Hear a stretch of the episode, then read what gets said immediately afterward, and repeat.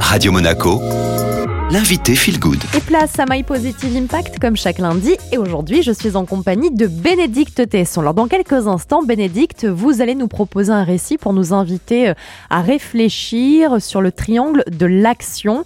Et à la base, il y a le fameux triangle de l'inaction. Il existe, il est formé par l'État, les citoyens, les entreprises. Et en clair, chacun a une bonne raison d'expliquer que les deux autres doivent agir pour diminuer les émissions de gaz à effet de serre. Pour que ce soit plus clair, les citoyens, eux, vont dire qu'ils achètent ce qu'on leur propose.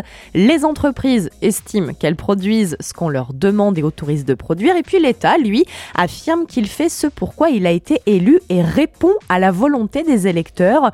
Et vous allez nous proposer tout de suite un récit pour réfléchir à la naissance du triangle de l'action. Mars 2034. Au centre de la clairière, Edgar, pinceau à la main, recule d'un pas pour regarder sa toile. Sa fille, Elodie, confortablement allongée dans l'herbe, observe les nuages. Les rayons du soleil réchauffent son ventre arrondi qui porte la vie. Père et fille profitent de ce jour férié instauré pour célébrer la troisième année consécutive de diminution des gaz à effet de serre. Elodie, pensive, demande à son père Tu te rappelles comment on a réussi à diminuer nos émissions? Edgar plonge dans sa mémoire de sociologue. Alors il explique à sa fille que la courbe s'est inversée autour des années 2024-2025 quand le triangle de l'action a peu à peu remplacé le triangle de l'inaction.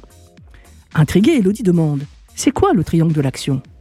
Eh bien, dans ce triangle, chacun reconnaît sa part de responsabilité et agit de façon à soutenir les efforts des autres. Les mots-clés sont agir et communiquer. Tu comprends? Oui, je crois. En fait, le triangle de l'action, ça me fait penser à ce que l'on a fait avec mes amis artistes quand on a peint la fresque géante. Au début, on ne savait pas vraiment comment s'y prendre.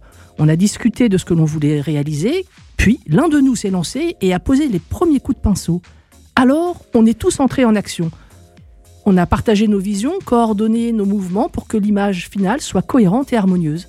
C'est ça le triangle de l'action? T'as tout compris, ma fille. Tout comme chacun de vos coups de pinceau a ajouté à la beauté de votre œuvre, chacune de nos actions en tant que citoyens, professionnels et consommateurs a contribué et contribue encore à la diminution de nos émissions de gaz à effet de serre.